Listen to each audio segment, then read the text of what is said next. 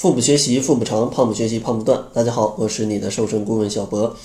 今天呢，主要想跟大家来分享一些日常生活当中的小动作啊，来去增加咱们减肥当中消耗的热量，从而达到健康减肥的目的。但是呢，我也了解，增加运动对于很多小伙伴来说是非常难的。所以说呢，今天这期节目会给大家一些非常容易跟你日常生活结合的一些小动作啊，大家。不用在影响你日常生活的状态下，稍微啊多动一动，就可以让你起到一种减肥的效果。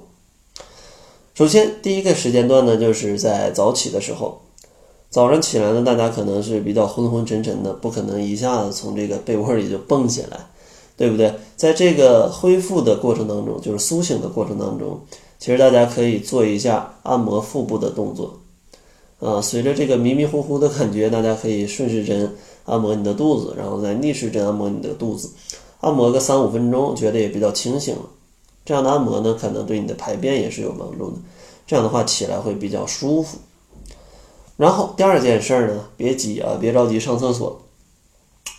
起来之后，先喝一杯温水，这样的话有助于滋润你的肠道，也有利于排便和排毒。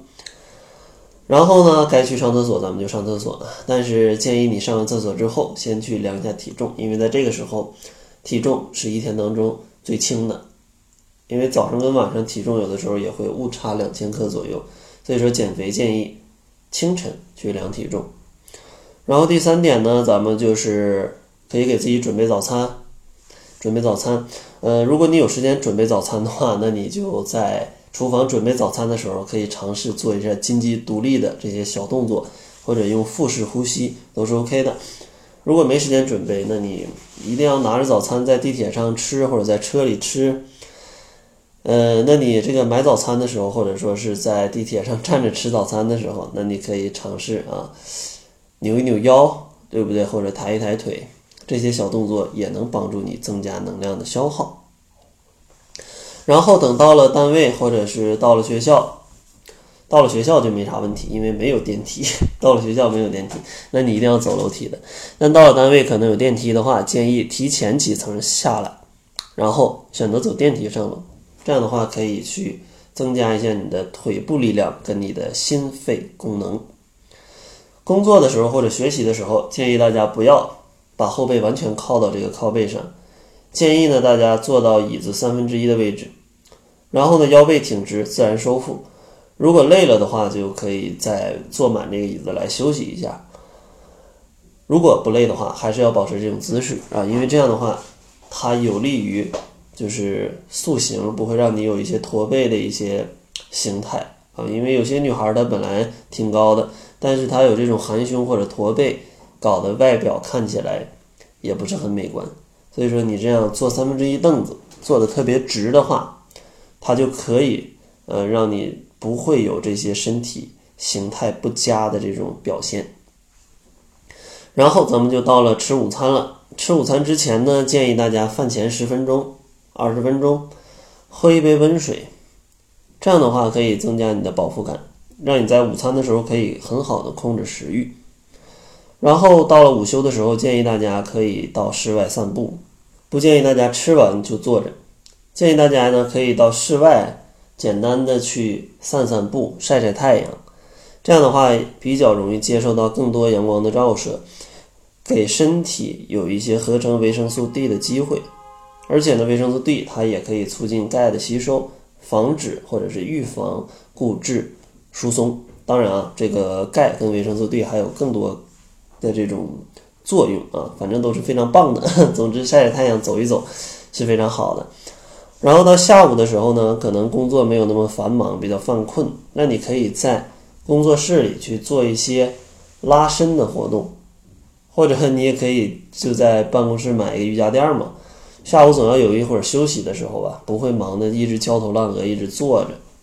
然后可以在瑜伽垫上来少量的做一些运动，可能这个运动也就十分钟，正好是休息一段时间。呃，相信领导啊也不会这么阻止你的，毕竟自己的身体好了，这样的话工作效率也会变得更更好。然后呢，下班回家的时候呢，大家可以早几站下车，早几站下车，当然，你开车的话，那你可以在 开车的过程当中，等红绿灯的时候啊，等信号灯的时候，揉揉眼睛，活动活动肩膀，或者转一转身体，这都是可以的。然后到了晚餐，晚餐前的十分钟还是喝一杯水啊，跟午餐的道理是一样的。另外，到了晚上，大家可能在工作、在学习或者在看电视、看电影啊放松的时候，记得可以去用腹式呼吸，然后尽可能的呢让自己坐直。尽可能让自己去坐直，因为你长期的这种很瘫软的啊，葛优瘫在这个沙发上，其实时间久了对你的肩膀是有危害的啊，对你的颈椎也是有危害的。当然，如果你真的非常累了，你就想瘫着，那也可以。建议你每隔一到两个小时起来做一些拉伸的活动，来去让身体不要这么僵硬。这样的话也有助于你晚上的睡眠，以及第二天不会 搞得浑身酸痛啊，这样的一些事情。当然，如果你有时间，还是建议大家可以跳一跳减脂操，像郑多燕的减脂操就非常不错，跳个二三十分钟，呃，来让自己提神醒脑，释放一些压力都是很不错的。然后在节目的最后呢，想送给大家一份超简单的七日瘦身食谱，如果你不知道怎么吃的话。可以关注公众号，搜索“小辉健康课堂”，灰是灰色的灰，然后来领取这份食谱啊，跟着食谱上面来吃，你就可以轻松瘦了。另外，如果大家在减肥当中有什么问题，也可以关注公众号，直接向我来提问。呃，一些比较有普适性的问题，我也会拿到电台里面啊，来给大家进行一个详细的讲解。那好了，这就是本期节目的全部，感谢您的收听。作为您的私家瘦身顾问，很高兴为您服务。